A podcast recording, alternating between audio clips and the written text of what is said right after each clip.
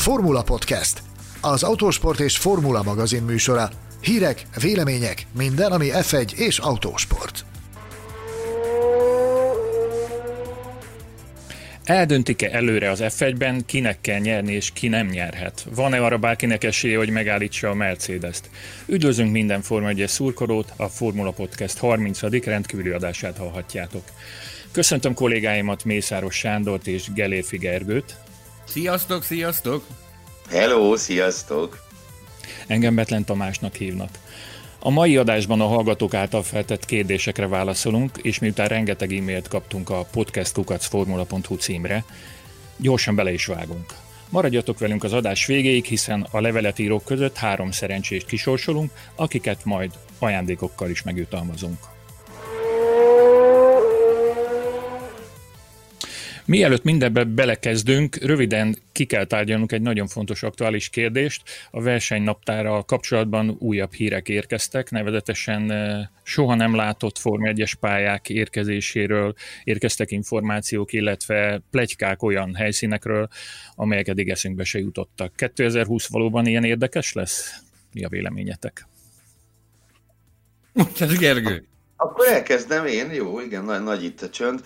Igen, számomra mm, nagyon-nagyon izgalmas. Tehát valahányszor kibővül a versenynaptár és ránézek, mindig egy ilyen, egy ilyen szürreális érzés fog el, hogy egy korábban nem az, hogy korábban soha nem látott versenynaptár egyszerűen, hanem egy olyan versenynaptár van előttünk, amihez hasonlót sem láttunk, tele ö, különleges futammevekkel, mint az Eiffel nagydíj, vagy az Euro, Emilia Romana nagydíj, és így tovább, és hát ugye benne olyan pályákkal, amelyek meg nem szerepeltek a Forma 1 vagy amelyek visszatérését nagyon régóta vártuk már. És, és azok után, hogy tényleg, hogy bejött, bejött Mugello, bejött Portimao, visszatér Imola, visszatér a Nürburgring, én azt mondom, már bármit el tudok képzelni. Ugye itt vannak nagyon vad plegykák is a folytatást illetően, különösen az ugye, hogy egy jelenleg FIA minősítésen nem is rendelkező pálya is visszakerülhet a versenynaptárba nem tudom, én tényleg azt hiszem, hogy ebben a szezonban már bármi megtörténhet ilyen szempontból. Hallottunk itt Isztambulról, hallottunk arról, hogy Malajzia visszatér. Én próbáltam kutatni ebben a témában, és azt az információt kaptam, hogy jelenleg tényleg olyan állapotok uralkodnak, amikor, amikor azt kell mondani, hogy soha nem mond, hogy soha. Ami tény, Vietnám nagyon szeretné megrendezni az első nagy díját már idén, viszont nyilvánvalóan egy, egy ázsiai túra csak akkor lenne rentábilis, csak akkor lenne elképzelhető, hogy ahhoz más versenyek is tudnak csatlakozni. Ugye Kínáról kiderült, hogy az már biztosan nem lesz. Ezt próbálják feltérképezni jelenleg a, a FOM illetékesei, hogy hova lehetne még elvinni a, a, a, a mezőnyt. Így került képbe Malajzia is, ahol ugye néhány évvel ezelőtt még rendeztek versenyeket Isztambul is, ami ugye, hát elég, az még, az még azért elég közeli Ázsia. Nem tudom, nagyon nehéz megmondani, hogy ez ebből mi fog kisülni. Hallgatnunk kell azokra a pusborgásokra, amelyek azt mondják, hogy, hogy itt, bármi, itt mindenre fel kell készülni, mert bármi megtörténhet. Ugye itt az imént éppen Isztambulra utaltam azzal, hogy jelen pillanatban ugye nincs FIA minősítése Isztambulnak, hanem autó lerakatként használják az egykori Forma 1-es pályát. Én nagyon bírnám, ha visszajönne. Tehát nekem a, mm, a tilke pályák közül talán a legnagyobb kedvencem volt az isztambuli aszfaltsik, hiszen egy egészen brilliáns versenypálya. Hallottunk és, már, hallottunk már olyat, hogy szeméttelep, hallottuk már olyat, hogy, hogy autóroncs lerakat, és hogy katasztrofális állapotban van, de hát tudjuk nagyon jó, hogy a török kormányzat az csak gondol egyet, nyom egy gombot, és ott pompázatos pálya alakul ki. Így van, és ugye itt az időjárási szempontok is nagyon fontos szerepet játszanak, mert ugye ne felejtjük, november elejéig van kész jelenleg a versenynaptár, és hogyha európai helyszíneket keresünk, ami, amelyek novemberben versenyt tudnak rendezni, hát azok Dél-Spanyolország, esetleg Portugália, Törökország, nagyon máshova nem lehet már menni olyankor. Itt tulajdonképpen mekkora lyukról beszélünk, ezt Sanyitól kérdezem, mert ugye a versenynaptár vége az szinte biztosnak látszik az Arab félszigeten, szóval november 1 és december 1 között van még hely? Igen, ebben az időszakban ö, tervezgetnek és gondolkodnak, hogy, hogy be kellene szúrni ezt az ázsiai nagy díjat. Egyébként hozzáteszem, Nem hallottam ilyen plegykát, meg nem hallottunk ilyen plegykát, ez mindenki kőbevésetnek veszi, hogy a közel-keleti versenyek az évad záró akkordjaként megrendezésre kerülnek, de nem tudjuk pontosan, hogy ott mi a helyzet. Hát konkrétan a CNN-t néztem a minap, és ott azt láttam, hogy például Szaudarábiában ott azért elég necces a, a helyzet a koronavírussal kapcsolatban. Nem tudom, fogalmam sincs, meglátjuk, izgatottan várjuk. Egyébként olyat, olyat viszont hallottunk, hogy, hogy azt ígérték, hogy egy néhány héten belül további versenyek kerülnek bejelentésre. Még az ázsiai vonalat egy kicsit, ha boncolgatjuk, tényleg csak egy mondat erejéig, a, megnéztem, hogy mely pályák hullottak ki a közelmúltban a Form 1 naptárból, és India meg Korea volt, ami eszembe jutott, ahol, ahol szerintem manapság is rendeznek autóversenyeket, persze nem Form 1 hogy ezekről mi a véleményetek? Beférhet mondjuk Vietnám mellé? India semmiképpen, az indiai pálya olyan állapotban van a, a hírek szerint, hogy az egyszerűen képtelenség, meg ugye ők azért fülüket, farkukat behúzva menekültek el a Forma 1-ből. Korábban igazából nem tudom mi a helyzet, de ugye ott is olyan, olyan, olyan olyan furcsán gyors ö, volt a szakítás, ugye az utolsó szezonban ő még ben, ben volt Korea versenynaptárban, és utólag húzták ki onnan őket. Tehát én nem nagyon érzem azt, hogy ők visszavágnának, de lehet, hogy Sanyi erről mást ö, tud.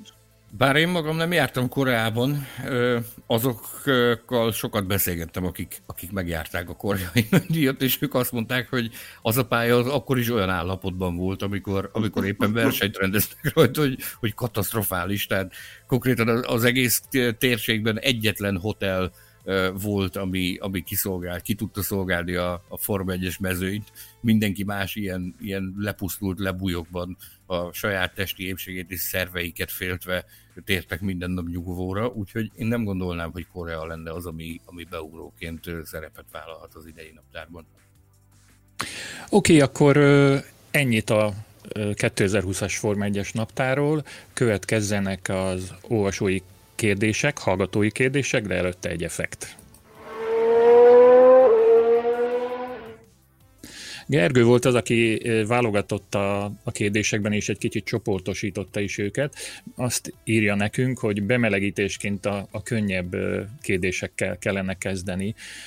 Ezt ugyan nem beszéltük meg, de akkor én magamra vállalom a, a, a kérdésfeltevő szerepét. Kezdjük mondjuk Konyicsák Rihád nagyszerű kérdésével. Azon versenyzők között, akik már legalább három éve itt vannak az F1-ben, és még nem sikerült futamot nyerniük, szerintetek ki a legjobb pilóta? Hát, akkor kezdem én. Én két nevet tudok mondani. Sergio Perez és Carlos Sainz. A, igazából, a, hogy mondjam, az elképzelt karrier tekintve azt mondom, hogy Sainz, tehát biztos vagyok benne, hogy Sainz többre fogja vinni, mint, mint Sergio Perez vitte. Viszont ami mögöttük áll, az alapján egyelőre még Perez kell mondanom. Tapasztalat és racecraft tekintetében jelen pillanatban még Perez viszont egyetértek Gergővel, hogy én, én azért rakom Sainzot a magam privát listáján, mivel hogy, hogy neki még a, a pályafutása java, a pályafutása zenítje az még, az még előtt áll. És, és még azért is, mert ugye neki meg kellett küzdenie azzal a nyomással, amit a család neve jelent. És ez, ez a Pereznek ilyen, ilyen teher nem volt, neki ugye a pénz volt a teher annak idején, hogy levetkőzni azt a, azt a bilogot, hogy ő csak és kizárólag Carlos Slim pénze miatt van. Sainznak egy fokkal talán nehezebb a helyzete. Ugye a történelem legjobb rally pilótájának választott versenyző fiáról beszélünk, úgyhogy az én listámon ezen a, ezen a kis rovátkában én Carlos Sainzot írom be. Hegedűs Csaba kérdése, van-e hír a Pantera tímről? Úgy volt, hogy 2022-től jönni fognak, de nagyon nagy a csend körülöttük. Kezdjük Sanyival, mert ő neki van híre szerintem. Igen, igen, igen, én rajta tartom a szemem ezen a projekten. Kiváltképp annak fényében, hogy ezt a sztorit 2019-ben egy nagyon közeli kollégám és jó barátom, jól ismert dél-afrikai újságíró Dieter Renken robbantotta ki. Egészen érdekes sztoria van annak, hogy ő hogy akadt erre rá, hogy egyáltalán ez szerveződik. Ugye a Forma 1-es istáló szerveződik, ott általában mindig nagy a titkolózás. Ez úgy történt, elmesélte nekem a Dieter, hogy egyik reggel a LinkedIn-en meglátta, hogy az egyik ismerőse az, az munkahelyet váltott, és publikált azt, hogy a Pantera, Pantera F1 teamnél tevékenykedik mostanában. Ráírt, kiszúrta, és innentől kezdve felgöngyölítette a sztorit. Azóta is tartja velük a kapcsolatot. Szeretnének jönni, tehát a, a szerveződés az, az megvan, a, a szándék az megvan. Egész egyszerűen jelenleg a körülmények olyanok, hogy, hogy jelen pillanatban nem a legoptimálisabb ö, időszak van ahhoz, hogy egy, egy új csapat belépjen. Ugye annak, hogyha valaki be akar szállni a Forma 1 ott egy nagyon komoly pénzügyi hátteret kell, mielőtt bármit csinálna, már azelőtt egy nagyon komoly pénzügyi hátteret kell prezentálnia.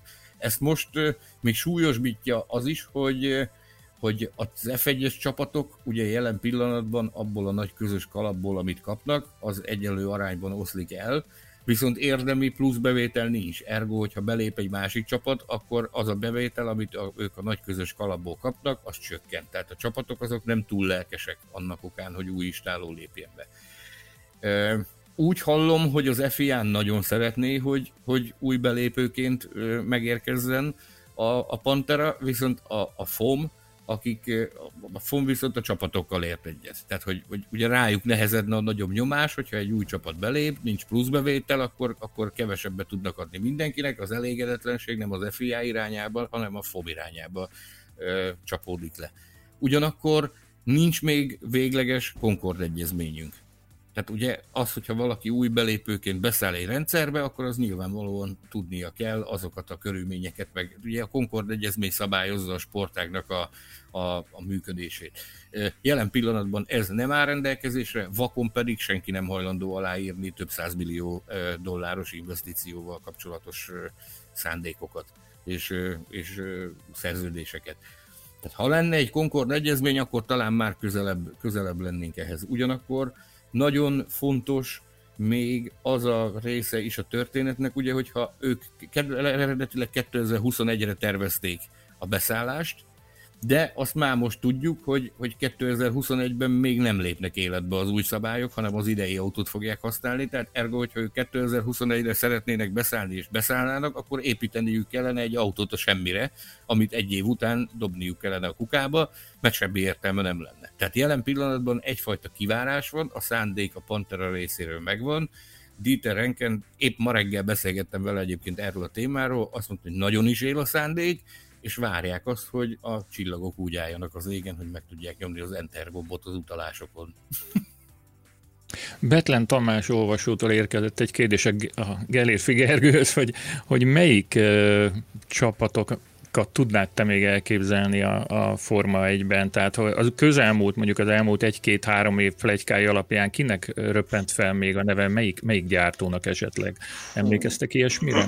De szép ez kérdés. kérdés. De hát ugye Így volt, volt, amire emlékszem, ugye a házszal egy időben tűnt fel a hírekben, csak aztán semmi nem lett belőle egy román istáló, bizonyos Colin Corliss vezetésével Forza Rossa nevű Ferrari kötődésű román Forma 1-es csapat, na ebből ugye semmi nem lett ezen kívül az elmúlt években Ugye volt szó még egy indonéz társaságról, azzal kapcsolatban, hogy a Menoristálót kivásárolják. Ugye itt a Songalál és Rio Hárjántó családjának összefogásából lehetett volna ott valami a plegykák szerint, abból se lett semmi. Uh, amik, egyébként őszintén megmondom, akiket én szívesen látnék, uh, az valamelyik valamelyik nagy utánpótlás is táló, mondjuk a Prema, hogy más, más nem mondjak, hogy a Ferrari az nagyon közel álló Prema Power Team, hogyha egyszer megpróbálkozna a Forma 1 azt, azt én nagyon-nagyon szívesen megnézném, illetve nyilván bármelyik autógyár úgy döntene, hogy, hogy gyári csapatot hoz a Forma 1-be, azt nagyon-nagyon nagyon díjaznám, de ugye az biztos, hogy ezekben az években erre nem számíthatunk hosszú-hosszú évtizedek óta hallunk a Volkswagen esetleges érkezéséről, ugye ők időről időre be is szállnak a szabályokkal kapcsolatos egyeztetésekbe, de, de, de soha semmi nem történik, ami arra utalna, hogy ők készülődnek a Form 1 illetőleg ezt a junior gondolatot, amit, amit a Gergő említett, én ott, ott ha egyszer valakiből uh, Form 1-es istáló nő neki, akkor én arra az ártot látnám a, a legalkalmasabbnak, ott ugye betonkemény uh, Form 1 háttér van, köszönhetően Fred Wassernek, illetőleg Nikolás Tottnak. Izgatottan várjuk, hogy kik lesznek. Egyébként én azt hallom, hogy, hogy több szerveződés is érdeklődik azzal kapcsolatban, hogy, hogy Form 1-es istálót alapítanának. Folyamatosan van egyeztetés az FIA-val és a FOM-mal is, de ezek olyan ö, embryonikus állapotban levő projektek, hogy még nem lehet azt sem megnevezni, hogy, hogy kik azok, akik, tehát egyáltalán kihez köthető ez a fajta érdeklődés, de időről időre vannak megkeresések a csapatalapítással kapcsolatban. Hú, ez nagyon szép villámválasz volt így a részünkről. Következzen a harmadik villámkérdés Sóvári Ádámtól. Mi volt az az F1-es tárgyú témájú hír, amit nem hittetek el, amikor először meghallottátok? Nekem kettő jut eszembe írtelen, az egyik Nikó Rosberg visszavonulása, tehát ott erről ugye hosszabb beszéltünk már valamelyik adásban, ott így bámultam a képernyőt, és nem nagyon értettem, hogy mi történik. A másik, amikor megjött az e-mail, ha jól emlékszem, 17-et írtunk ekkor, hogy Fernando Alonso elindul az Indy 500-on. Ott is pislogtam, mint halaszatyorban. Tehát ne, nem értettem magát a, a, a szalag címet, hogy, hogy ő mit csinálott és miért. Ez a kettő ugrik be így elsőre. Nekem mindenképpen a Rosberg, a Rosberg féle bejelentés, tehát vasárnap a pedokban óriási ünneplés, utána találkoztunk vele a városban, ahol a Kings of Leon című zenekartól böbbölt a, a, a Sex on Fire című diadalnóta, amit ő rendszeresen nyomatott, amikor, amikor nyert óriási ünneplés volt, megjelent a helyszínen Keke Rosberg, az apuka, aki csak a verseny után bújt elő, mindenki örömbámorban úszik, majd, majd péntek reggel jön, a, jön az SMS, hogy készüljetek, mert bejelentés, várjuk azt, hogy Hamiltonnal kapcsolatban történik valami, és ezt bejelentik, hogy a Rosberg visszavonul. Ezt még kabilláztam, tehát azt se tudtam, hogy merre van a fent meg a lent hirtelen, úgyhogy nálam mindenképpen ez viszi a, ez viszi a primet.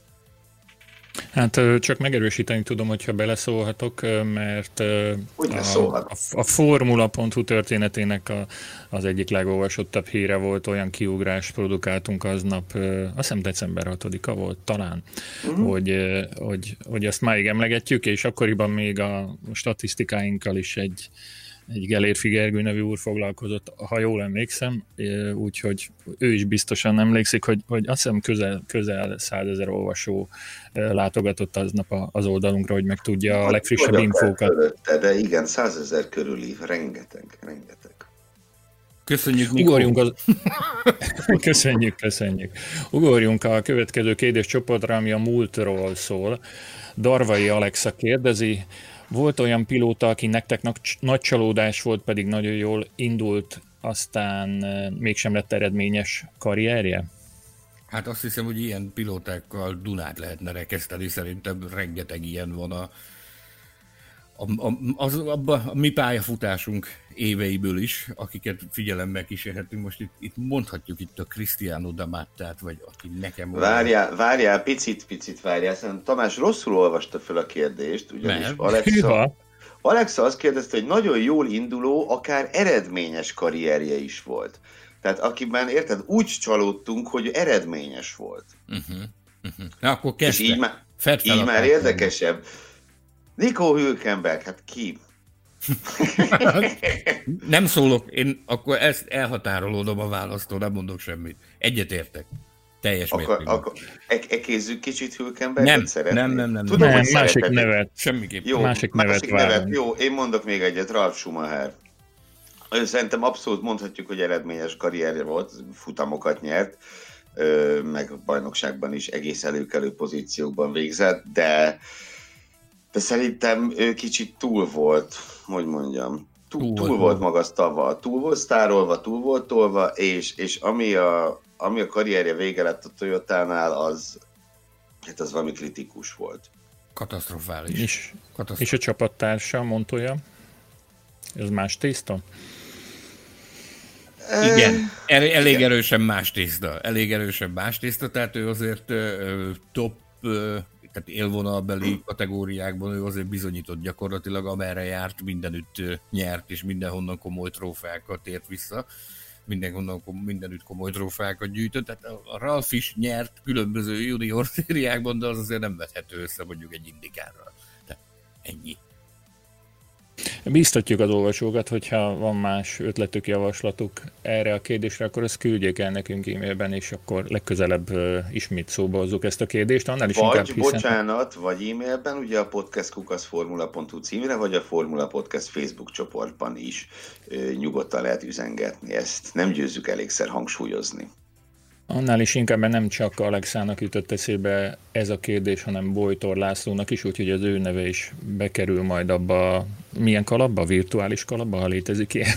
Gellérfi, Gergő Houndemben vásárolt szalmak alapjáról, legendás és elhíresült szalmak alapjából fog megtörténni a, a, a, a sorsolás, amit a, a hallgatóink nem látnak, de nekünk időről időre lehetőségünk van abban, hogy gyönyörködjenek, sőt, gyönyörködjünk benne, sőt, elmondanám, hogy én magam is beszereztem egy hasonló jellegű kalapot. Akkor én meg azt árulom el, hogy dehogy H&M Sanyikem, ezt a szalmakalapot én Korfun vásároltam egy szimpatikus Albántól 7 euróért. Ott is van, ott is van H&M. Semmi gond, ő pedig ott vette, tehát elmondom neked. Három euróért. Szepesi, Szepesi Dávid kérdése a következő, és bocsánat, nehogy bocsánat, meg... bocsánat, még a Bojtor Lászlónak, ugye ő más kontextusban tette fel a kérdést. Ő, ő azt kérdezte, hogy kik azok az F1-es versenyzők az utóbbi 20-25 évből, akik nagy tehetségként lettek beharangozva az F1-be, de csúfos véget ért a pályafutásuk a király kategóriában. Nekem erre van egy specifikus válaszom. És őt, őt úgy hívják, hogy Heikki Kovalainen. Tehát ő, ahol, amilyen délrel, durral be lett harangozva, hogy fú, ide jön a Kovalainen, és itt át fogja írni a, a, a Forma a térképét, és hogy itt ez micsoda óriási, szuper, über, giga tehetség, és hogy hogy fog, hogy fog átírni mindenféle rekordot. Ehhez képest egy futam győzelemmel távozott, amit, amit gyakorlatilag az ölébe hullott Felipe Bassa kiesésével.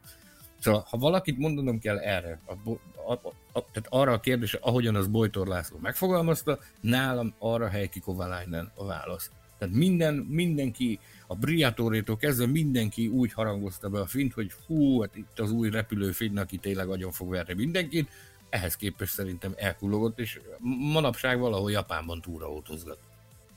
Igen, igen, igen.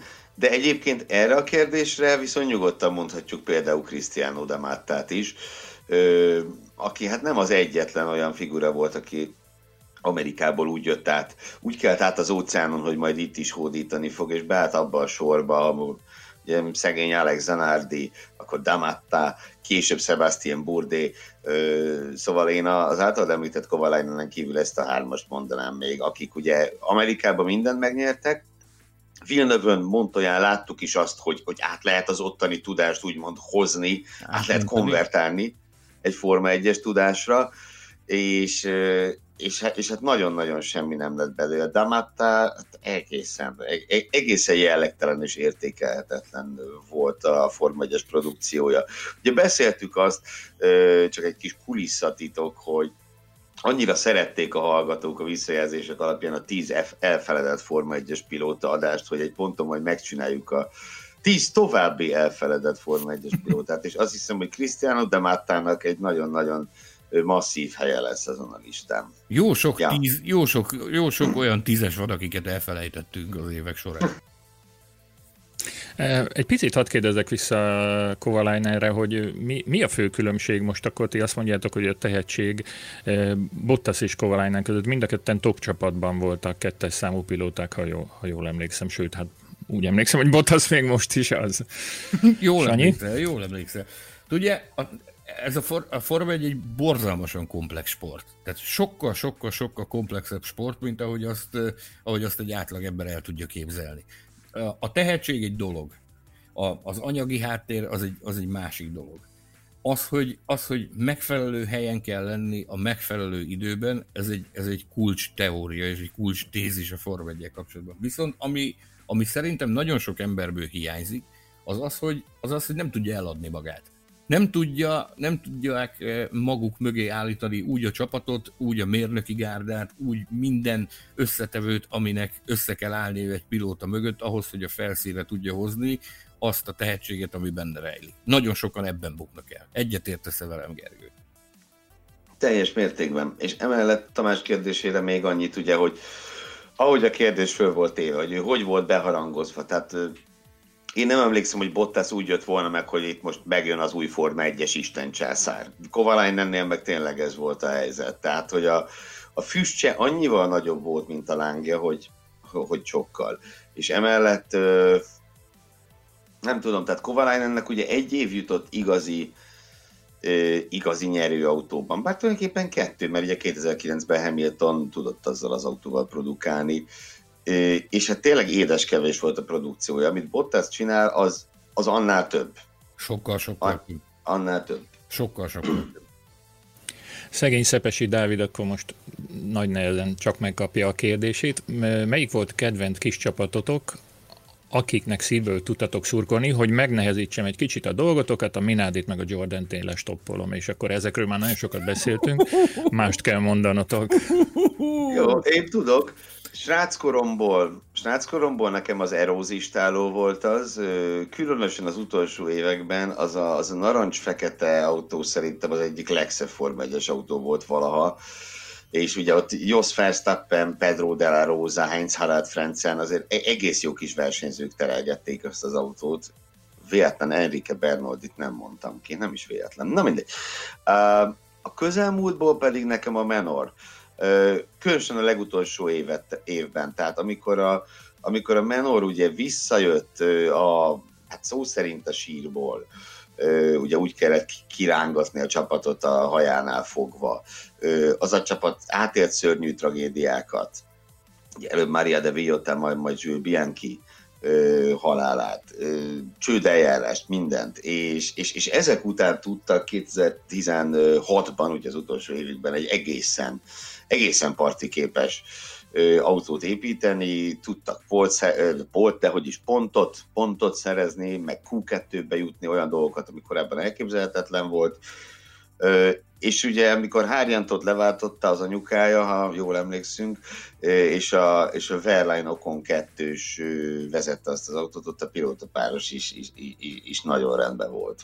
Ja, úgyhogy nekem Eróz és Menor. Sándorom. Csatlakozom hozzád az Erózzal a klasszik B közép istáló a formányán is vezetésével mindenkinek megdobol a szíve a különböző Eros konstrukciók. Most itt említhetjük a Hill-féle Eros Yamaha-t, vagy a, vagy a későbbiekben született A23-as gépet, ami ugye még a későbbiekben is új életre kelt, mert, mert mások kezei között bizonyos tervek átlettek menekítve.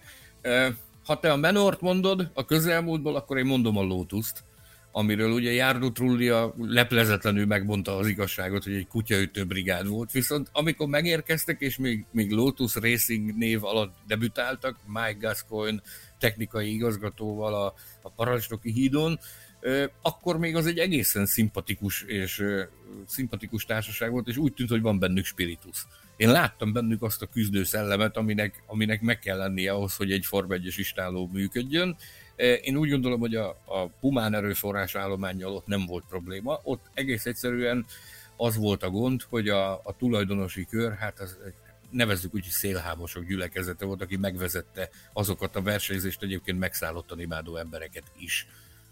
Úgyhogy ennyi. 2020-ban vagy 19-ben melyik a legszimpatikusabb kis csapat? Williams? Azt lefoglaltad magadnak a Williams-t. Én, én, én, a, én az Alfa Taurit mondom egyébként, ami ugye az előbb lestoppoltad a Binárdit, hogy nem mondhatom, ugye az, azért akár most volt már Toro Rosso, most éppen Alfa Tauri, eh, Dietrich Matesic, a tulajdonos, eh, nagyon sok minden változott, de alapjában véve az a csapat, az még, az még mindig a Minardi. Tehát nagyon-nagyon sok olyan ember dolgozik ott, aki Baumgartner Zsolt idejében is ott dolgozott, én azt mondom, hogy a, a, a, a Forma egy jelenlegi csapatai közül az egyik legcsaládiasabb hangulatú, legbensőségesebb hangulatú ö, társaság. Mit ne mondjak erről? Ö, tavaly, amikor, hát én nem is Mexikóban voltunk, és ö, éppen bent, gyakran visszatérünk hozzájuk ö, kávézni, meg, meg, meg együtt reggelizni velük, mert mindig nagyon nagy szeretettel fogadnak bennünket, hogy mennyire családias a hangulat, az például az az, hogy jött a takarító, és a kezembe nyomta a porszívót, hogy nem segítené nekünk itt fel, felporszívózni, Szabó Bicok Szilárddal az MTV operatőrében nekiállt, és felporszívóztuk gyakorlatilag a hospitality Tehát ilyen szinten, ilyen szinten családias a hangulat a Toro Rosszónál, úgyhogy, vagy az Alfa Taurinál, bocsánat, úgyhogy én az Alfa Taurit mondom. Gergő, ha neked elszakad a cérne, akkor melyik kis csapatnak szurkolsz jelenleg? Akkor, bocs, én is a Williamsnek, tehát én a, én a háznak nem igazán tudok, szintén megmondva, mert Kevin Magnussen én nagyon bírom, de De na, egyébként az egész ház úgy, úgy kínos mostanában. A, az Alfa Romeo meg nem tudom miért nem, és akkor ugye aztán azért több kis csapatnak nevezhető is tárok. Mert most, ha izé akarnék ennek, azt mondanám, hogy a ferrari de, de akkor az... Leendő kis csapat. Akkor azért kapnék az arcomra párat. Nem, nem, tényleg Williams, meg George Russell. Ja, ja, ja, ja. Most már nagyon érik az a pont, remélem meg is lesz hamar. Jöjjön egy nagyon különleges kérdés Konyicsák Riártól, az ő nevét már hallottuk. Sokszor merül fel a szurkolók között, hogy ki a leggyengébb többszörös világbajnok. Ami persze furán hangzik, hisz mindannyian remek versenyzők voltak, de ha mégis állítani kéne egy rangsort, akkor a többszörös bajnokok között nálatok kikerülne az utolsó helyre. Ez jó kérdés. Ez egy nagyon kemény. Ez brutál kérdés, azt kell, hogy... Ez azért, egyrészt azért jó ez a kérdés, mert szerintem erre olyan értelemben nincs jó válasz, hogy bármit csinál, bármit mondunk, ha mondunk egy választ, úgy is lesz valaki, aki elküld minket egészen meleg éghajlatra. Igen, ez száz, ez garantál, garantál. Hogy, hogy jövünk mi ehhez? Na, én nézegettem a többszörös bajnokok listáját, mert megpróbáltam komolyan venni Konyicsák úr kérdését, és fogok is adni egy választ, de céltáblát fogok magamra rajzolni. És akkor sorra elkezdtem kihúzgálni a neveket, aki biztos nem. Tehát akit biztos nem mondanék. És akkor nyilván kezdtem úgy, hogy kihúztam Schumacher, Fangio-t, Hamilton. És akkor nagyon fogytak a nevek, és maradt kettő. Aztán azt mondtam, hogy na nem, Mr. Monaco nem lehet a leg, a leg, leggyengébb többszörös világbajnok, úgyhogy most tényleg fölrajzolom magamra a céltáblát, ide lőjetek, és azt mondom, hogy Sebastian Fettel. Én ugyanez zajlott le, ez a sakjátszma a fejemben, Uh, onnantól fogva, hogy megkaptam a kérdések listáját, ez volt a, a leg, leg, leg, leg, leg kérdés. Mondhatnám azt, hogy álmatlan éjszakám volt miatta, hogy, hogy, hogy, hogy, hogy mit mondjak. És hát én is erre jutottam. Megmondom a tutit. Tehát akárhogy gondolkodom, tehát én nagyon tisztelem a Fettet, le a kalappal előtte, fantasztikus pilóta. De korábban is egyébként mi már mondtuk itt, a, itt az adásban ezt, hogy, hogy talán ő az, akinél, akinél az a négy VB cím az úgy állt össze, hogy na, adjuk, nem akarok ebbe belefolyni, egyetértek Gergő kollégával, úgyhogy ha lőttök ránk, akkor, akkor két irányba célozzatok, mert, mert ketten vagyunk. Te Tamás, Jó, te... és akkor de tényleg ugye remélem mindenki nagyon figyelte a kérdést, tehát nem állította itt az senki, hogy Sebastian Fette egy gyenge pilóta. Nem, senki. Hanem Mondta ugye itt az volt a kérdés, hogy ezek közül a zseniális figurák közül ki a legkevésbé zseniális? Így se hangzik jobban, menjünk tovább. Lépjünk. Lépjünk. hát köszönjük. Az elnyűhetetlen köszönjük. főszerkesztő milyen álláspontot képvisel ebben az ügyben?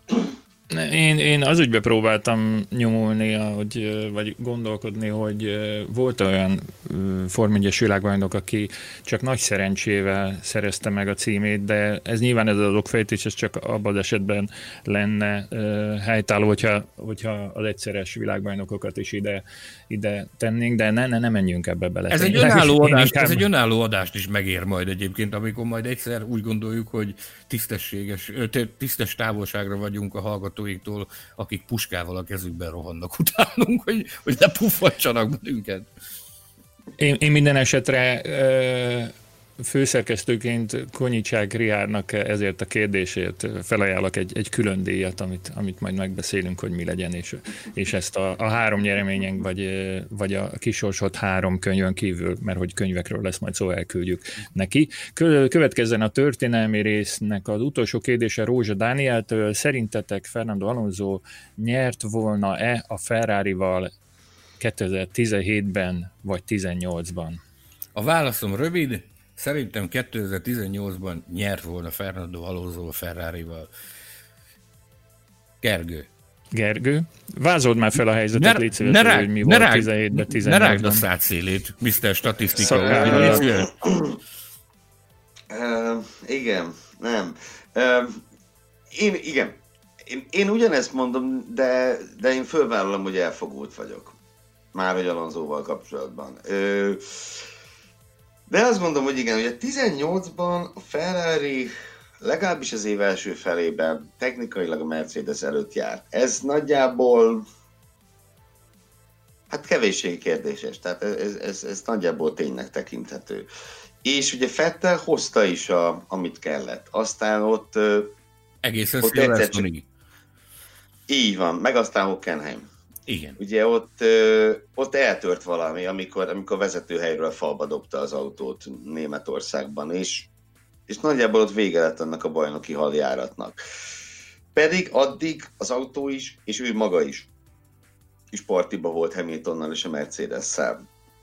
Mm, nem tudom, Alonsonak a világbajnoki küzdelmei során veszített ő el világbajnoki címet, nem egyet, de ilyenfajta összeomlást nem láthattunk tőle. Tehát ez, ez a redőny lemegy, és onnantól ugye biztos emlékeztek Fettel, ugye onnantól javarész csak pörgött. Uh, Szóval igen, igen, 18-ban szerintem lett volna esélye. 17 nem, tehát 17-ben azért az év második felében a Mercedes annyival jobb volt, hogy az nincs az a, nincs az a Fernando Alonso, sem Mihály Schumacher, se senki, aki azt, azt a technikai hátrányt ellensúlyozta volna. De 18-ban meg lehetett volna ferrari -nak.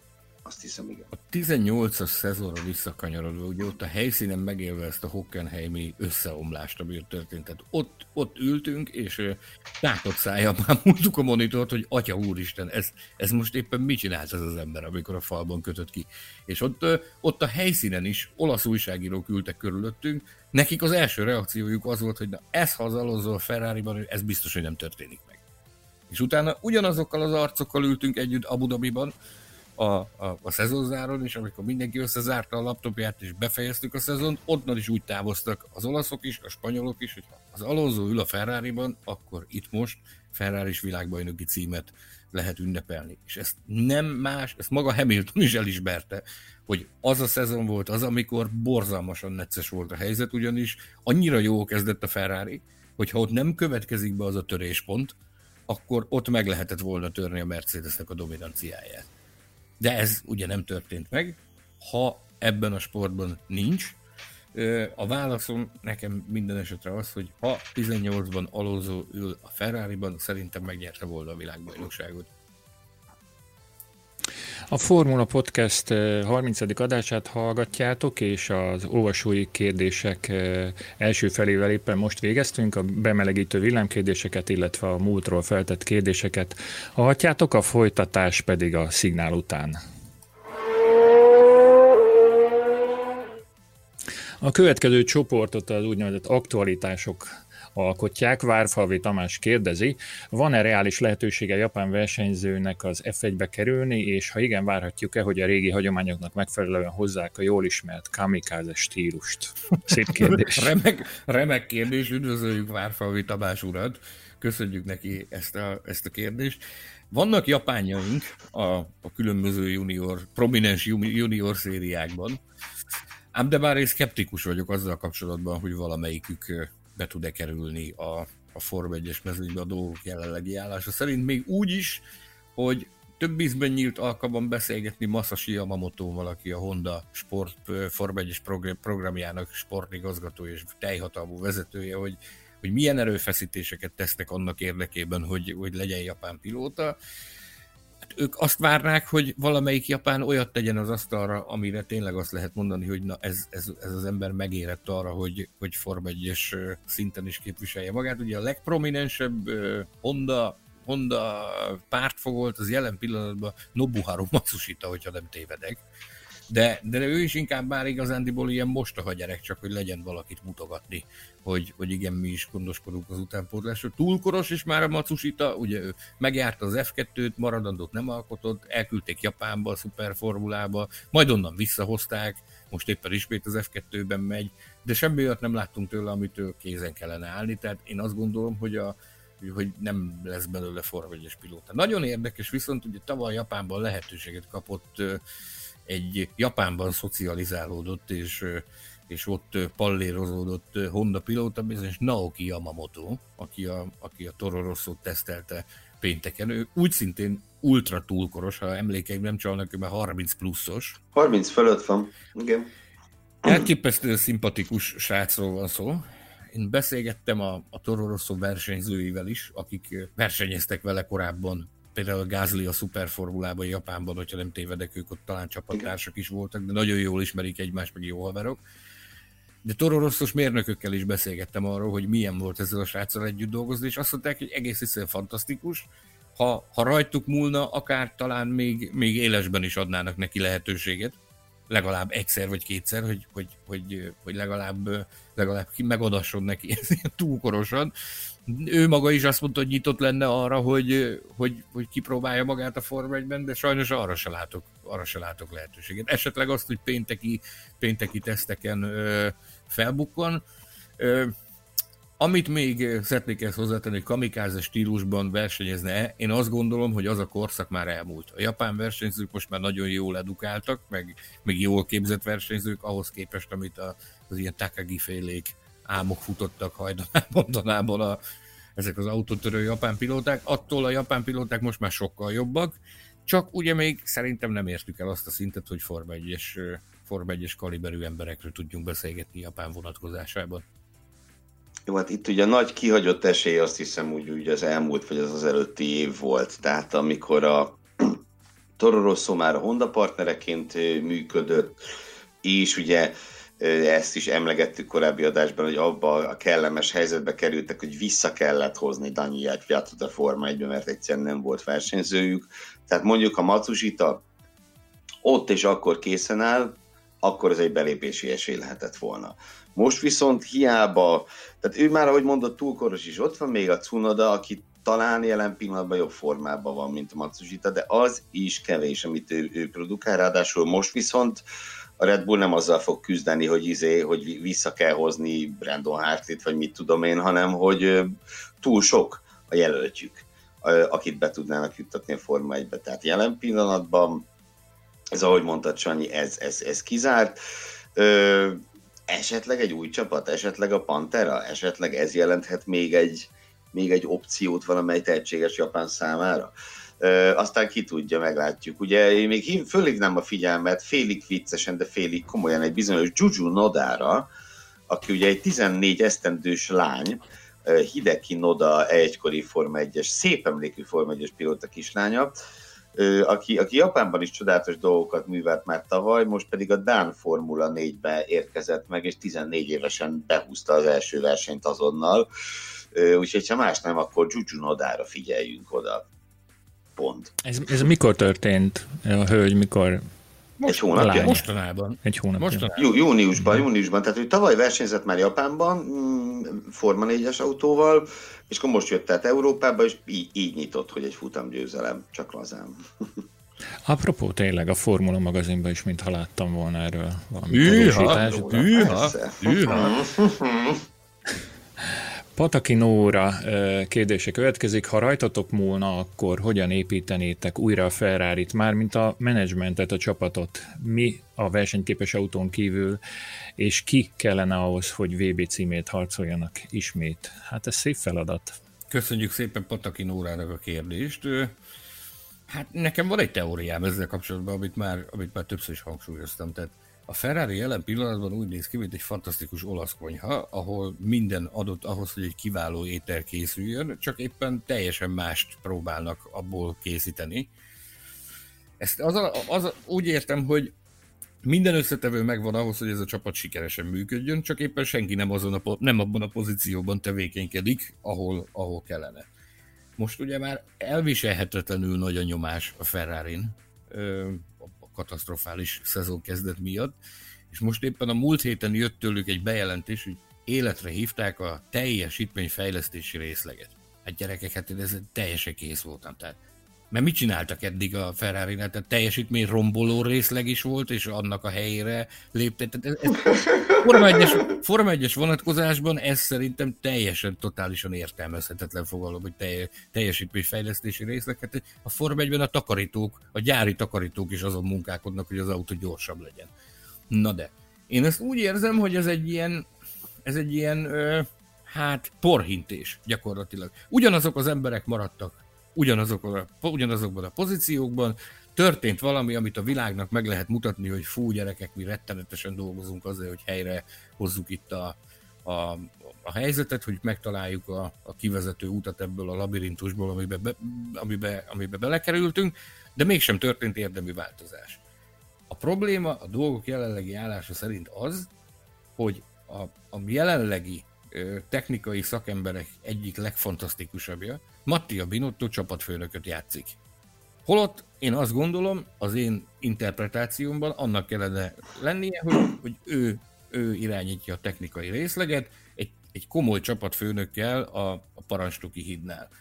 De de hogy miért is alakult ez így? Ezt még, bocsánat, utána a tiéd a szó, Gergő, de ezt még elmondom, hogy én, én, én figyelemmel kísérem ezt azért elég közelről, viszonylag régen a pedokban. Nagyon-nagyon-nagyon nagy figyelem irányul erre a sztorira. Ugye annak idején Sergio Marchionnének, a Ferrari elnökének volt egy víziója, hogy nagyon nagy Ferrari-t épít, ami a Jean féle időszak ferrari fogja, fogja idézni. Abban az időben készültek ezek az imént már említett 2017-es, 2018-as versenyautók. A 18-asról ugye egyértelműen kijelentettük, hogy abból bizony világbajnok, az egy világbajnok autó volt, amivel nem sikerült a Fettelnek világbajnokságot nyerni. Ezt az autót Mattia Binotto irányítása alatt alkotta a Ferrari. Olyan jó volt a viszony Binotto úr és Marchionne között, hogy Marchionne úgy gondolta, hogy az lesz a legoptimálisabb szisztéma, hogyha Binotto lesz a csapatfőnök, akinek az elsődleges feladata a technikai dolgok és a versenyzéssel kapcsolatos dolgok irányítása és koordinálása lesz, ő pedig a háttérből, a maga tekintélyével, a maga elismertségével, a, a háttérből ő minden mást, ami a sporttal kapcsolatos, majd ő kézben tart. Tehát ez volt egy jó kidolgozott szisztéma. Ugye Márkionne az nem csak, a, nem csak a sporton belül, hanem globálisan az autóiparban is az egyik legerősebb ember volt, az egyik legkarizmatikusabb és legkeményebb vezető. Tehát ő tökéletesen alkalmas lett volna arra, hogy a FOM-mal tárgyalásokat folytasson, az FIA-val egyeztessen azokban a kérdésekben, amikben kell, miközben a Binotto intézi a technikai dolgokat és a versenyzéssel kapcsolatos dolgokat. Csak ugye az élet keresztbe húzta a számításokat. Sergio Marchionne 2018 nyarán sajnálatos módon és váratlanul elhalálozott. Megmaradt ez az örökség, hogy ő azt szerette volna, hogy Binotto legyen a csapatfőnek. A Binotto tudott erről, jött a, a két jelenlegi vezér, John Elkan és Luis Camilleri, ugye az egyikük az elnöke a ferrari a másik a vezérigazgatója a ferrari -nak. Ugye amikor megkapsz egy ekkora örökséget, hogy egy ilyen embernek a helyét kell átvenned, akkor azért ugye megvakargatja az ember a fejét, hogy most hogyan tovább, merre induljunk tovább. És Hát ugye a Binotto élt ezzel a lehetőséggel a pedokban terjengő plegykák szerint, tehát ő benyújtotta az igényét, hogy hát igen, nekem a Márkionne azt ígérte, hogy én leszek a csapatfőnök. És még olyan plegykák is vannak, hogyha egy kicsit jobban visszagondolunk ott 2018 végére, hogy Mattia Binotto a Renault-val tárgyal, Mattia Binotto a Mercedes-szel tárgyal, Mattia Binotto csapatot szeretne váltani, és ezeknek az embereknek, az Elkánnak és a Camillérinek nyilvánvalóan megfogalmazódott a fejébe, hogy atya úristen, hát ettől az embertől reméljük, hogy felvirágoztatja a csapatot. Nem, nem tehetjük meg azt, hogy a regnálásunk első jelentős lépése az az, hogy elveszítjük azt az embert, aki, akit a, az elődünk a jövőbeli sikerek letéteményesének tartott. Ezért megadták neki, amit szeretett volna. Ő lett a csapatfőnök. Csak ugye így működni ebben a rendszerben már nagyon nehéz, hogy, hogy nincs mögötted az a fajta respekt, az a fajta tekintély, az a fajta karizmatikus vezető, ami a, ami a Márkionne volt. Így a Binotto jelen pillanatban egy picit elveszett embernek tűnik. Én azt gondolom, ha engem kérdez valaki, én azt csinálnám, ha Elkán vagy Camilleri lennék, de mészáros vagyok, úgyhogy nem ez fog történni.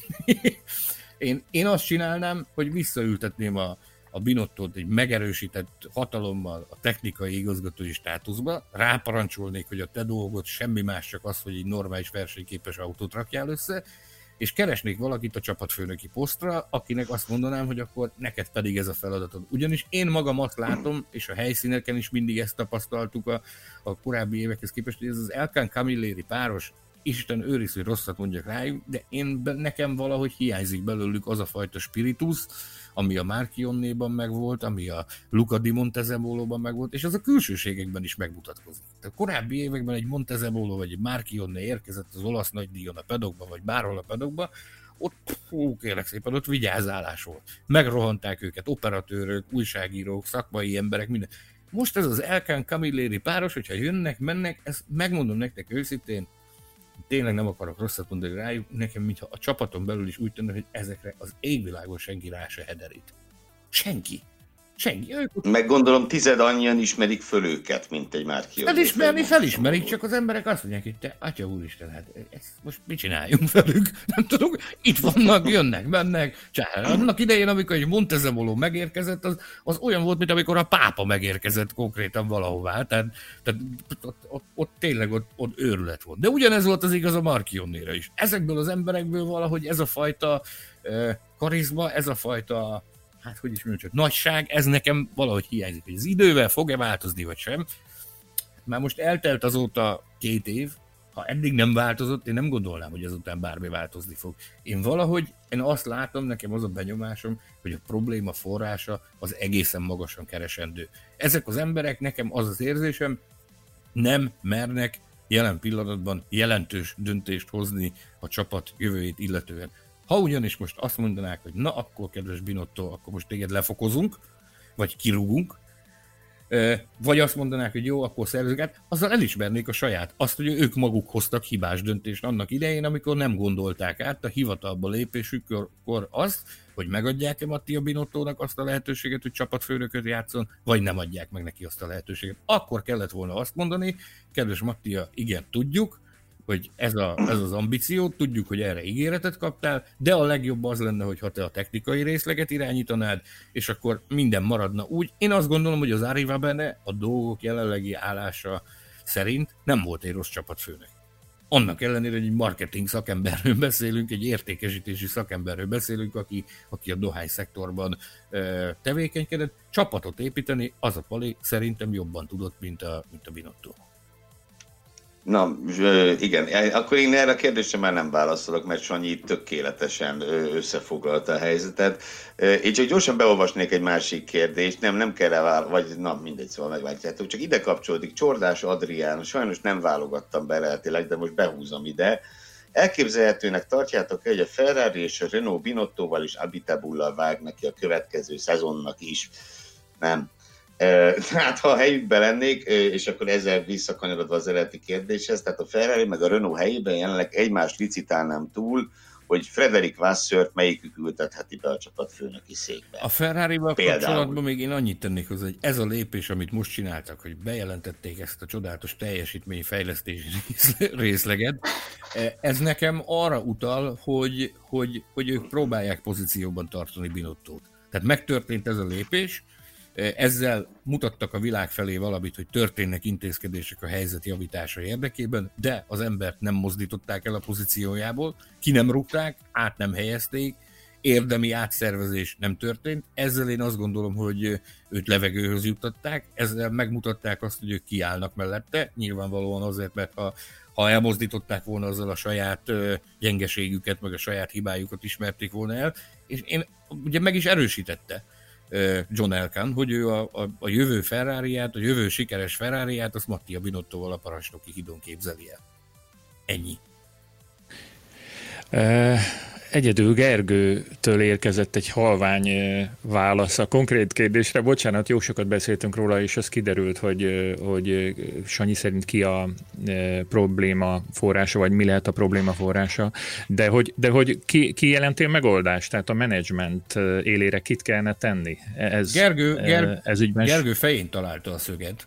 Én azt gondolom, tehát a a dolgok jelenlegi állása szerint és a helyzet jelenlegi fényében én azt gondolom, hogy Fred Vasseur az, akit, akit hogyha Fred Vasseur már bizonyított. Ő minden, a, a automotorsport minden területén szerzett már tapasztalatokat, egészen elképesztő komoly csapatépítési skillekkel rendelkezik, és management skillekkel rendelkezik, megvan benne az a fajta, hát hogy is mondjuk, csak határozottság, és most egy, egy, egy nagyon csúcsos tökösség, ami jelenleg a Ferrari vezetéséből nekem nagyon hiányzik. Oda egy olyan pali kellene, mint amilyen a Fred Vasseur, aki hogyha úgy van, akkor rácsap az asztalra. És azt mondja, hogy már pedig ezt nem, te ezt csinálod, te azt csinálod, te azt csinálod. Nekem pontosan ez hiányzik a Ferrari-ból, egy tökös vezető, aki az asztalra csap. És hogy Fred Vasseur személyében én ezt az embert ismerem, aki képes lenne a Ferrari-nak ezt megadni. Na mi van, hogyha én vagyok Fred Vessel, és azt mondom, hogy nem megyek a Ferrarihoz, akkor, akkor kihez fordulnátok Betlen Tamáshoz. Akkor Betlen több, Tamáshoz. több pénzt ajánlunk. Betlen Tamáshoz. Pénzt ajánlunk. Várjuk Maranellóból a hívásokat a Formula magazin szerkesztőségéből. Hogyha egy jó csapatépítő embert szeretnének, kedves ferrari akkor John Elkan és Luis Cabilleri, ez nagyon reméljük, hogy rövidesen érkezik a bekeresés Betlen Tamáshoz.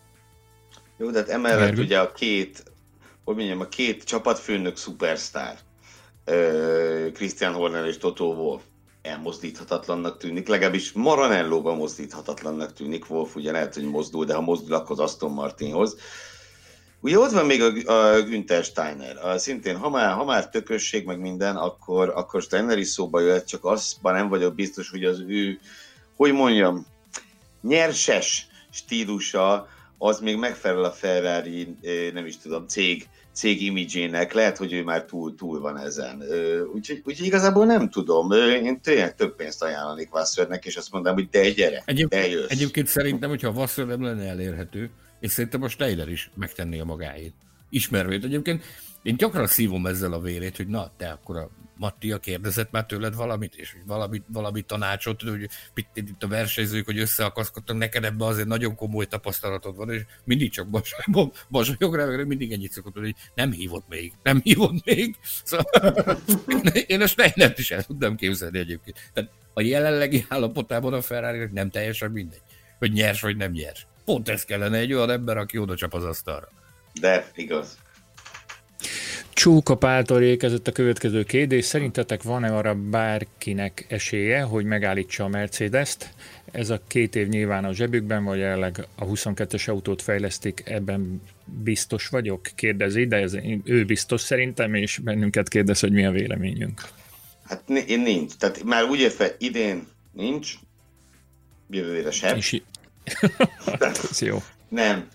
Nem, nem, nem. Tehát ugye azért, mert maradnak az autók, tehát ö, gyakorlatilag minimális változás várható a, ö, az autók terén.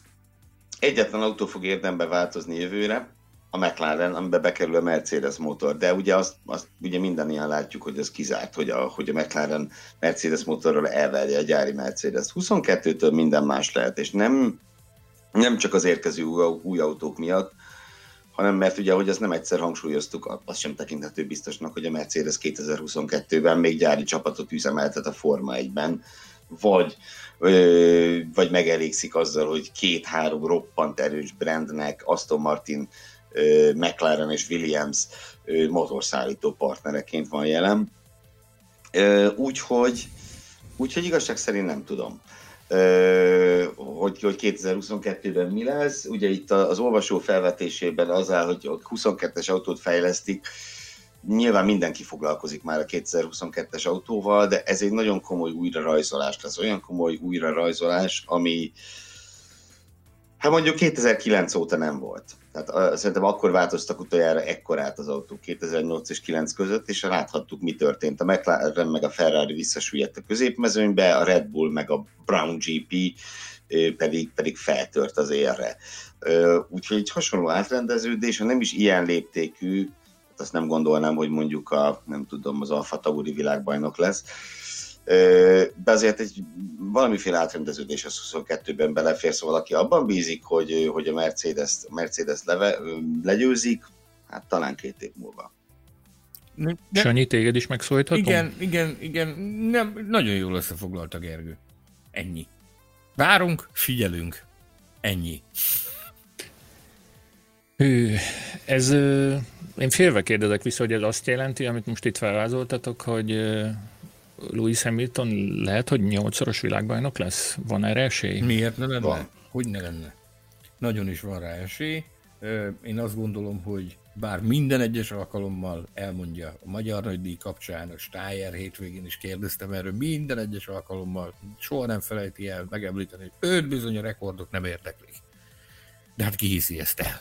ez, ez harsány röhögés szokott lenni, amikor nem virtuális sajtótájékoztatón vagyunk, hanem hanem a helyszíneken vagyunk, és ez fölmerül, hogy akkor a rekordok, meg a Louis, akkor, akkor mindig harsány röhögés van a, az újságírók között, amikor ezt mondja, hogy őt bizony nem érdeklik a rekordok, szerintem nagyon is érdeklik.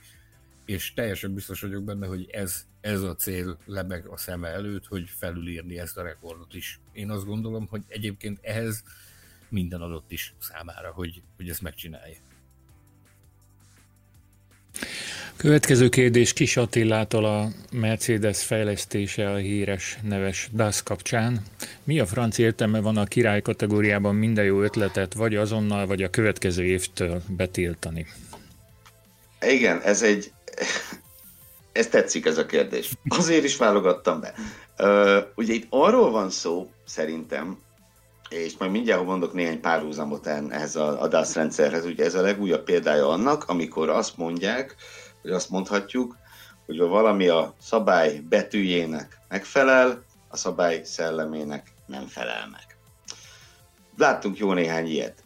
Kiskapukat használnak ki a csapatok a szabályokban. Ez a dolguk egyébként nyilván, e a technikai fejlődéstek ez egy, ez egy nagyon-nagyon fontos összetevője. Ugye a DAS rendszer azért csodálatos, mert hogy nem szabálytalan. Nem, szabályosnak se feltétlen mondanánk, mert ugye amikor a Forma 1 szabály legutóbbi technikai szabálykönyvét megírták, biztos senki nem gondolt arra, hogy szabályos lehet az, hogy a pilóta a kezével kibeállítgatja a kerekek dőlésszögét. Tehát, hogy ilyen ugye nincsen. De, de a Mercedes megcsinálta. Hogy miért tiltották be, az egy jó kérdés, de ez egy hosszú-hosszú hagyomány. Betiltották, nézzünk csak az elmúlt években vissza, betiltották ugye például az úgynevezett F csatornát, megyünk vissza az időbe, betiltották a McLarennek 98-ban volt a trükkös fékrendszere, akkor, akkor, hogyha még visszamegyünk, ugye mik voltak még azok a megoldások, amelyeket nem minősítettek szabálytalannak, tehát nem járt érte kizárás, csak azt mondták, hogy mostantól ne. Ugye ennek a legendás példája Brevemnek a ventilátoros autója, ami ugye egyetlen nagy díjat ért meg, meg is nyerte azt az egyet, hogy pöszmen nagy ventilátorral a hátulján. Akkor a 90-es évek elején John Williams kísérletezett fokozatmentes automata váltóval Forma 1-be. A Benetton megcsinálta a négykerék kormányzású Forma 1-es autót, és ezeket, ugye ahogy elkészültek, gyakorlatilag be is tiltották. Hogy miért? Szerintem egyrészt ezeknek a betiltásoknak biztonsági okai vannak, nem feltétlen a DAS-nál, de mondjuk a négy kerék kormányzású autóval kapcsolatban fölmerültek ilyen aggályok. Ugye az F csatornával kapcsolatban, amikor a versenyző, ugye emlékeztek biztos, hogy hüvelykujjával tömködött be egy lyukat a kilót a igen, igen. Tehát, hogy igen. Ott nyilván megint csak, megint csak voltak biztonsági aggályok, a másik pedig az, amiért mm, amiért számos innovációt betiltanak, például a boxkiállások területén is lehetett erről hallani, ilyen speckó trükkös kerékpisztolyok betiltása, stb mert hogy kifejleszti valaki, akkor arra az a rákényszeríti a többit, hogy rengeteg pénzért ők is kifejleszték, és onnantól, hogy a rengeteg pénzért a többi is kifejlesztette, akkor el lett költve rengeteg pénz, és szinten marad a, ö, értitek, szinten maradnak az erőviszonyok. Mindenki megcsinálja a DASZ rendszerét, onnantól ennek nem lesz ö, nem lesz előnyértéke, ellenben el lett költve rengeteg pénz. Az persze más kérdés, hogy igazságos-e, hogy így azt a rengeteg pénzt csak a Mercedes költötte el, tehát ugye ők most legalább egy évig élvezhetik ennek, a, ennek az áldásos előnyeit. Na, szerintem ezért van minden betiltva, röviden, hogy válaszoljak, válaszoljak Attilának. Nagyon unalmas lenne a, a történet, hogyha mindig mindent engedélyeznének, maradjunk ennyibe. Tehát egy kicsit rabló pandúr játék ez. Tehát ezzel a a szabályalkotóknak a fontossága is hangsúlyozó van, tehát ők saját maguknak a fontossága, saját fontosságukat is hangsúlyozzák ezáltal, hogy bizonyos technikai újításokat betiltanak, és hát ugye azért csőszködni kell a Form 1 felett ahhoz, hogy ne omoljon össze, vagy legalábbis ahhoz, hogy ezt a 70 évet megélje, azért kőkeményen csőszködni kellett a sport felett, és ez egy nagyon jó meglátás, amit a Gergő mondott, hogy ha, ha mindig mindenre eh, engedélyt adnak, akkor annak soha nem lesz vége annak a pénzköltésnek. Horváth Zoltán kérdése következik, a mai forma egy, egy előre megtervezett eseménysor láncolata volna? Azaz előre eldöntik, kinek kell nyerni és ki nem nyerhet? Természetesen a Formula Podcastből se hiányozhatnak a, a konteós kérdések, úgyhogy kérjük a válaszokat. Nem, nem, nem és nem. Egy nemet tennék még hozzá. Mm, nem, pont. Szerintem mehetünk tovább. Ja, Hát a függetlenül jó kérdés volt szerintem. Nagyon, nagyon jó kérdés volt, sajnáljuk, hogy ilyen rövid a válasz. Köszönjük Zoltán. Köszönjük Zoltán. Tarján Ferenc kérdése következik. Várható-e valódi változás a pénzköltési limit felállításával? Behozhatóak a technikai lemaradások, azaz lehet reális felzárkózás csapat és csapat között? Gondolom ez a jövőre vonatkozik nyilván. Köszönjük Tarján Ferencnek a kérdést, megpróbálom én megválaszolni.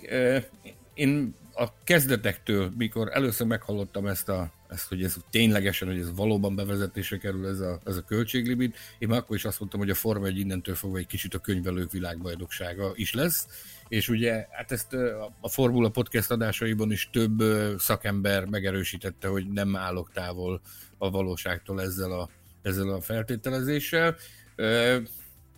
Nagyon-nagyon érdekes lesz ez, egy újabb területre lépünk be, ahol versengés lesz, meglátjuk azt, hogy ki hogy próbálja majd meg kijátszani ezeket a, ezeket a pénzügyi szabályokat, hogy várható -e ettől érdemi, a mezőnynek az érdemi összerázódása, reménykedjünk, maradjunk ennyiben. Picit szkeptikus vagyok ezzel kapcsolatban, nem gondolnám, hogy nem gondolnám, hogy drasztikus változás, drasztikus változás fog emiatt beállni akik nagyobb csapatok voltak eddig is, azoknak nyilvánvalóan több pénzük lesz arra, hogy meg, megszerezzék maguknak a legjobb könyvelőket. Ennyi. Hát nekem a tippel nem kéne, az biztos, hogy nem egyenlíti ki az erőviszonyokat ez a, ez a dolog. Viszont két, két, két dologról két dologról gondoskodhat. Egyrészt arról, hogy kisebb eséllyel kerüljenek bajba csapatok, ritkábban halljunk olyan híreket, hogy megint pénzügyi válságban van egy csapat, a másik pedig, hogy az olló szerintem valamelyest azért szűkülni fog a teljesítmény tekintetében is, tehát hogy nem lesznek ekkora ekkora különbségek csapat és csapat között, de az erőviszonyok megmaradnak, ja, a, azt én is így gondolom.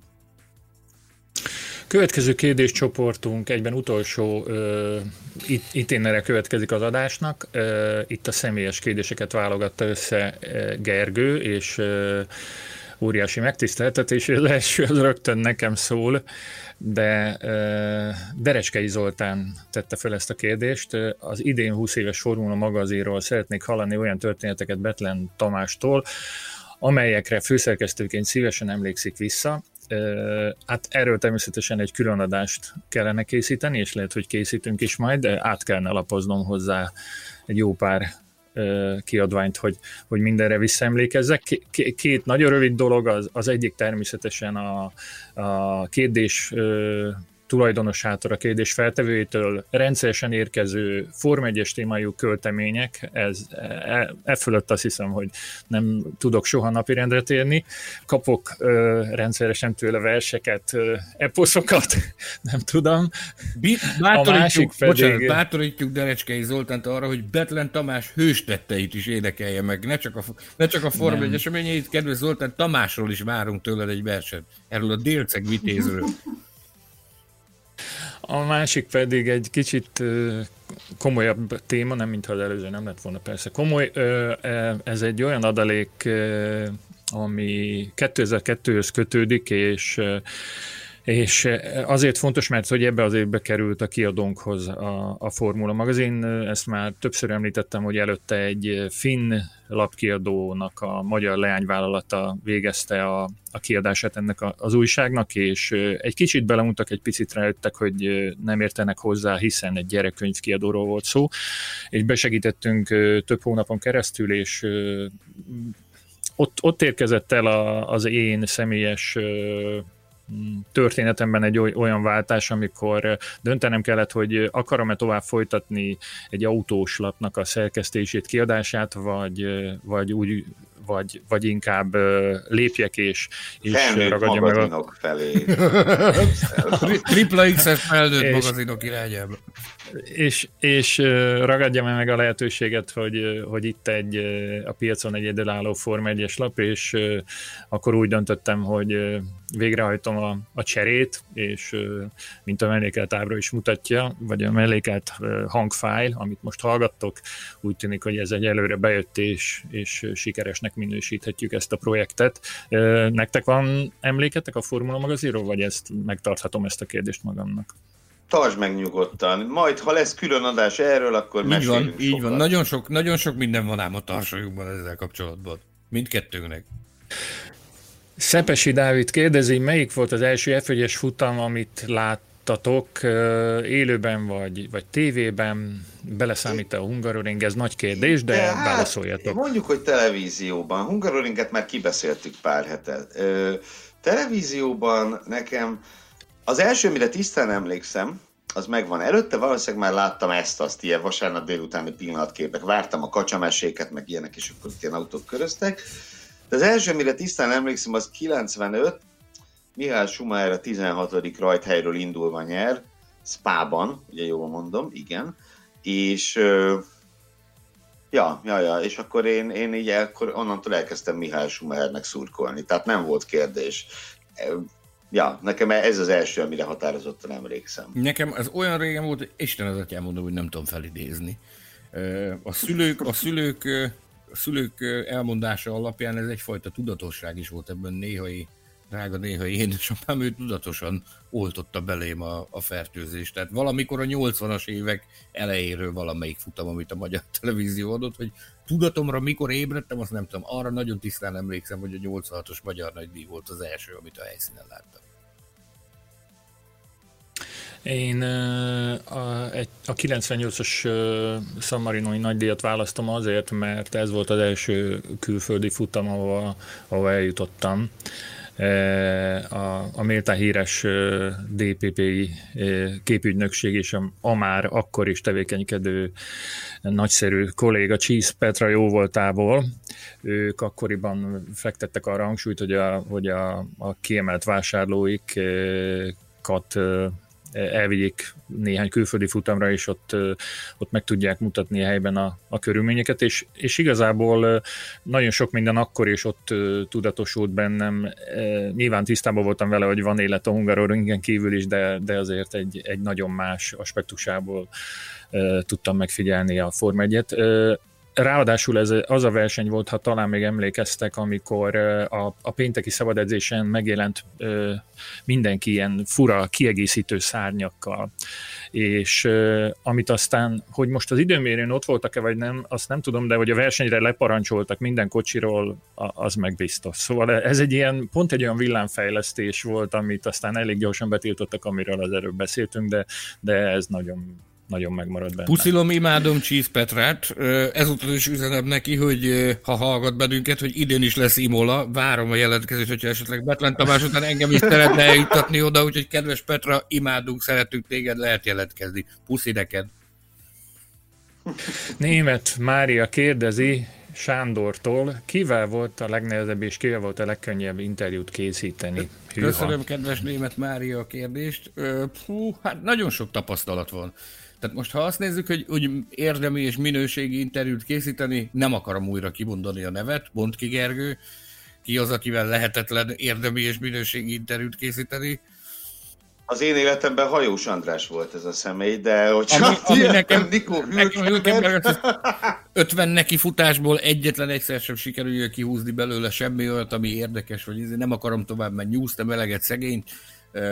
Megszervezni interjút, hát nézd, ez, ez egy olyan dolog, hogy az idő előre haladtával minden, minden, minden sokkal egyszerűbb. Tehát amikor, amikor kis csikó koromban oda kerültem, az első, az első személyes interjúm, az, az, ha nem tévedek, az egy Heidfeld interjú volt, akivel személyesen face-to-face találkoztam, hogy, hogy atya úristen, nagy Forma 1 pilóta, ez még valamikor a, a legelején volt a Heidfeld pályafutásának, az már akkor nagyon nehéz volt. Aztán eltelt egy pár év, aztán a Heidfeld olyan volt, hogy oda sem mentünk hozzá, tehát még ha még ha lett volna valami körülött, de még oda sem mentünk hozzá, hogy annak idején, mit tudom én, amikor először betehettem a lábam a, a Burley Eccleston féle motorhomba, az is egy fú, hát remegő térdekkel levert a víz, hogy atya úristen, a Burley Ecclestonhoz megyek interjút készíteni, aztán egy kis idő eltelt, és ő volt az, aki az esküvői meghívómat aláírta, meg az esküvő dátumát kiválasztotta. Tehát az idő, a legutóbbi ilyen érdekes tapasztalás az egyébként a Toto Wolf volt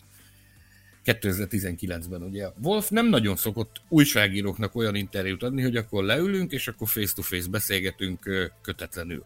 Sokkal, sokat beszél, csoportos interjúkat ad, de úgy, hogy valakivel négy szem közt leülőt nem szokott adni. És Le Castellében volt egy kis, a sajtótájékoztatón nagyon jókat mondott a, arról, hogy ő milyen stílusban vezeti ezt a csapatot. Én ott föltettem neki egy kérdést, válaszolt rá, És akkor a végén oda és megveregette a vállamat, mondta, ez egy nagyon jó kérdés. És mondta, hogy lenne ám itt több is, csak hát ugye nem akarom itt mindenki előtt kiteregetni a kártyámat, úgyhogy viszont nagyon szeretnék egy interjút, de hát a sajtóirodára az folyamatosan azt mondja, hogy nem, nem, nem. És akkor fülön csipet, bevitt a sajtóirodába, és ott ráparancsolt a sajtófőnökre, hogy akkor legyetek olyan kedvesek megtalálni az alkalmat, amikor a Sándorra le tudunk ülni egy, egy kiadós beszélgetésre, és ebből lett egy, egy érzésem szerint minőségi interjú, ami a, ami a tavaly augusztusi Formula magazinban olvasható, ahol tényleg őszintén beszélt arról, hogy miért más az ő vezetési stílusa, mint akárki más ilyen Form 1 Köszönjük. Huszárik Péter kérdezi, kíváncsi lennék arra, hogy habitusra vagy akár gondolkodásmódra melyik versenyzőre hasonlítatok ti magatok, mit gondoltok egymásról, illetve ha csapattársak lennétek, mivel tudnátok a másikat kizökkenteni? Hi, ho, ho, ho, ho, ez, na, nem véletlenül raktam ezt be utolsó kérdésnek, amikor válogattam. Ezek után már nem lesz miről beszélni. Na szerintem ezt vegyük ketté. Először, hogy tényleg keresjük meg saját Forma 1 párhuzamainkat, a kizökkentés majd utána. Én azt gondolom, hogy a mi kis konglomerátumunk, amit fölfoghatunk ugye úgy, hogy Vetlen Tamás csapatfőnök próbálja rendben tartani két zabolázhatatlan versenyzőjét, az, az többnyire a mostani csapatok közül azt mondanám, hogy többnyire a McLarenhez hasonlít, tréfálkozás, szeretetteljesség és minden egyéb, és néha a házra. Nagyon jó. Mi, Mészáros annyit külön szeretném a Formula Kevin Magnussenének jelölni. Jaj. Fa- fantasztikusan jó fej, de hogyha egyszer elszakad nála a cérna, akkor ír igen, igen, igen, igen. Én, hogyha nekem kell választanom, én, én a Formula magazin Nikolas Latifiének tartom magam. Megyek, török, zúzok, ugyanakkor szeretek, szeretek nevetni a, a kollégáimmal, úgy, hogy a, úgy, hogy a Latifi csinálja. Az én egyik mottóm egyébként az, hogy a jókedv és a lendület soha ne hagyjon el. Abban a szerencsés helyzetben vagyok, hogy egy terepralis, terepralis csapatnak vagyok a, a, a vezetője, és ott ez a mottónk, hogy a jókedv és a lendület az soha ne hagyjon el. Na, én ennek szellemében élem az, élem az életemet, imádom a kollégáimat, imádom a csapatfőnökünket, az, hogy mivel tudjuk kis... Én azt gondolom, hogy az elmúlt 15 évem alatt, amit lehúztam a, a Formula magazinnál, 15-16 év alatt, én szerintem egy párszor bizonyítottam már, hogy ki tudom zökkenteni a, az elnyűhetetlennek tűnő főszerkesztőt a, a komfortzónájából, de Gergő kollégát is. Úgyhogy az én részemről ennyi. Na, én azért várja, várja, várja. Én, tehát, én ezen hosszan gondolkodtam, hogy itt tényleg egymás ellen kellene csapaton belül megvívnunk, mit tennénk. Abba biztos vagyok, hogy a Tamást a káromkodással lehet a legjobban kizökkenteni. Abban pedig jó nagyon nem szeret. Abban pedig jó vagyunk. Igen, igen, tehát a Sanyi, Sanyival mi ebben nagyon jók vagyunk, ezt ti nem szoktátok hallani, majd talán egyszer csinálunk. Egy szilveszteri adás. 18, 18 éven felülieknek szóló szilveszteri adástól mindenkit elküldünk. A, na mindegy. Szóval, a, és a Tamás ezt nagyon nem szereti. Sanyit pedig csapaton belül úgy tudnám kizökkenteni, hogy az éleple alatt tönkreteszem a kávéfőzőt. Ez biztos. Ez, ez, ez, és ezzel megfosztom őt a kávétól. Kész. Biztos. Meg lenne zavarodva ez, ez, ez, ez, biztos, hogy ez, ez biztos, hogy ettől off lennék. Én pedig a, egy kis kulisszatitok. Tehát Gergő barátunk, ő egy, egy hatalmas sörös korsóból fogyaszt különböző nedveket, amikor, amikor a podcast adások felvétele zajlik, és meg kellett, hogy regulázzuk. Vizet, vizet, vizet. Törpöt, csak hogy tisztázzuk. Ez, ez nem téma, tehát nem alkoholos ital, de viszont a korsót, hogy leteszi, az rendszerint koppan egyet, ezt utólag mindig vágni kell, hogy a kop... Most megmutatom a hallgatóknak, tehát Ilyen. Ez az a csodálatos hang, tehát ez emiatt protestet indítottunk, hogy ez tegyen alá egy ógörög latin szakos tankönyvet, amire ráteszi a, ráteszi a korsóját. Jaj, na jó. Halljuk ám, halljuk ám a főszerkesztő álláspontját, itt nagyon kíváncsiak vagyunk. Hát, az a, az a baj, hogy minden alkalommal, amikor elkezdik a, elkezdődik a szezon, és általában egyébként gokarttal kezdődik számomra a, a motorsport szezon itt, itt Magyarországon, és elmegyek a, a pályára, és ott a pálya szélén állva figyelem a versenyzőket, meg, meg néha fotózok, akkor, akkor azonnal előjön az élmény, az a benzingőz, ami kiáromlik ezekből a, a kis gurulós ámlikból így is szokták. Ördögszekerekből, mondjuk ördögszekérnek. Ro- azonnal felfordul a gyomrom és émelyegni kezd, és ez nem, ez akkora szörnyű nagy igazságtalanság a sorstól, hogy ezzel a dologgal foglalkozom, mint motorsport, meg autósport lapkiadás, de, de hát én, én még magam mellett is rosszul tudok lenni egy, egy hungaroringi pályán, hogyha én vezetek. Úgyhogy Úgyhogy, és, és ráadásul, tehát pilótának semmiképp nem vagyok jó, ennek ellenére tényleg még, még egyszer mondom, hogy igazságtalanság a sorstól, hogy, hogy én voltam az, aki a, a Michelin F1-es élményvezetésén beülhettem a, a Form 1-es autóba. Igaz, hogy nem vezettem, mert kiderült, hogy pár centivel magasabb vagyok. Végigcsináltam a kiképzést, aztán a végén kiparancsoltak a kocsival, hogy én voltam az, aki Andástorban, Svédországban végül vezethettem egy, egy félig meddig Jaguar Forma 1-es autót, de hát ott is annyira elizgultam a dolgot, hogy nem tudom, három kör volt engedélyezve, de én a második kör végén véletlenül kimentem a, a Vox utcába. Szóval, hogy én pilótának tényleg nem lennék jó, hát az ügyben, hogy, hogy mennyire lehet lehet, lehetnék jó csapatfőnök, hát még, még, még így is van mit tanulnom, azt hiszem, hogy, hogy nem tudom, nagyjából 25 éve vezetek szerkesztőséget, 20-ból ebből 20, 20 ennek, a, ennek az újságnak, meg, meg kiadónak a, a gádája, de azt hiszem, hogy még van mit nekem is tanulnom. De hát nem is tudom, hogy van olyan csapatfőnök, aki nem veszti el a fejét soha, Biztos van? Erre mondjatok már valamit. Á, nincs, nincs, nincs, nincs, nincs. Nincs olyan, nyugodt lehet. Nyugodt lehet és mi a magunk részéről... Csak az, bocsánat, az imént citáltam Grozsant és Magnussen, tehát nincs az az ember, aki, aki, aki zokszó nélkül tűrné ezt a két embert a csapatában, és valószínűleg ez ugyanez vonatkozik Sanyira és rám is. hogy mi is a, a, a, a, a mi tevékenységünk kapcsán biztos vagyok benne, hogy a, biztosak vagyunk benne, hogy benned is e, ilyen érzések fogalmazódnak meg, mint Günther Steinerben. De egyébként még azt szeretném hozzátenni, hogy ennyi éve csinálod, a mi álláspontunk az az, hogy nagyon jól csinálod, úgyhogy csak így tovább. Köszönöm szépen.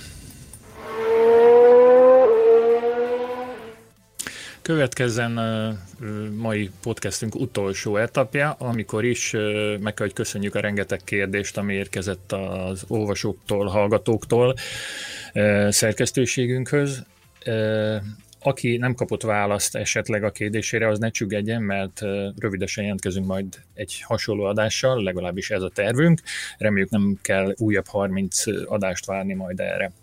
De a legfontosabb dolog, amit talán sokan várnak a, a kérdést küldők közül az, hogy melyik az a három személy, aki valamiféle nyereményre, pontosabban egy, egy könyvre számíthat. Fedd fel, Gergő, fedd fel a, a nyereményt, légy szíves. Fedd fel, ne, nevezd meg, hogy mi az, amit, amit nyerni lehet.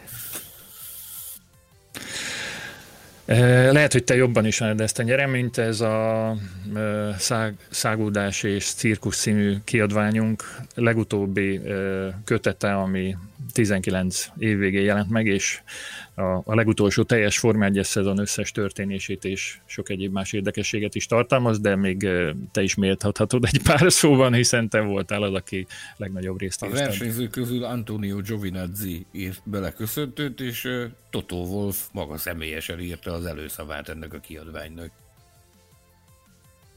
Köszönöm, Gergő. Jó, én akkor nem méltatok, hanem sorsolok. A legendás szalmakalap közjegyző pedig, közjegyzőként pedig a kedvenc plüss malacom fog szolgálni. Nézzük akkor a három nevet.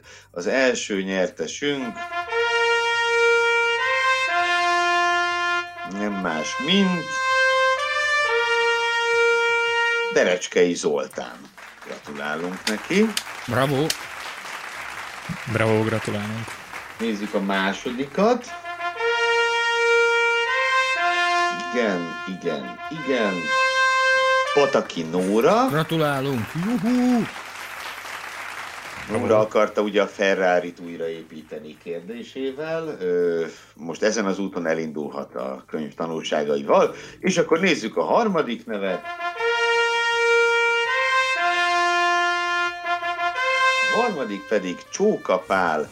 Arra kérjük a nyerteseket, Zoltánt, Nórát és Pált, hogy, hogy jelentkezzenek a podcastkukacformula.hu e-mail címen, és akkor az jó Tamás, ugye, hogyha ott jelentkeznek.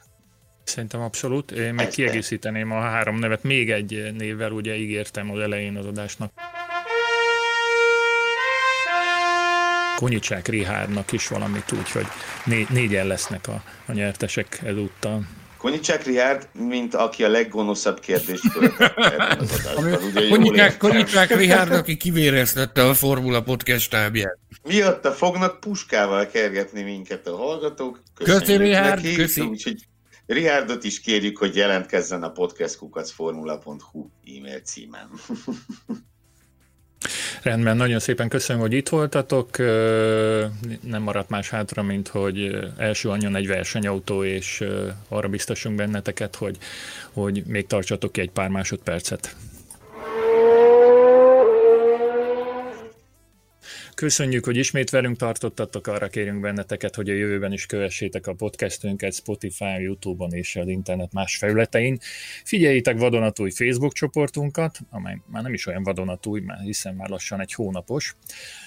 A neve Formula Podcast, kérdezzetek tőlünk a közösségi médiában vagy e-mailben, tudjátok podcastkukacformula.hu, és ha bárhol szóba kerülünk, nem ulasszátok el használni a Formula Podcast hashtaget. Évezétek a Forma 1 közben olvassátok a formula.hu-t, lapozgassátok digitális és nyomtatott magazinunkat, nézzétek tévéműsorainkat és szeressétek az autósportot. Munkatársaink Gelérfi Gergő és Mészáros Sándor szerkesztő kollégák, valamint Hilbert Péter technikus nevében búcsúzom, de pár nap múlva újra találkozhattok velünk. Sziasztok! Formula Podcast. Az autósport és formula magazin műsora.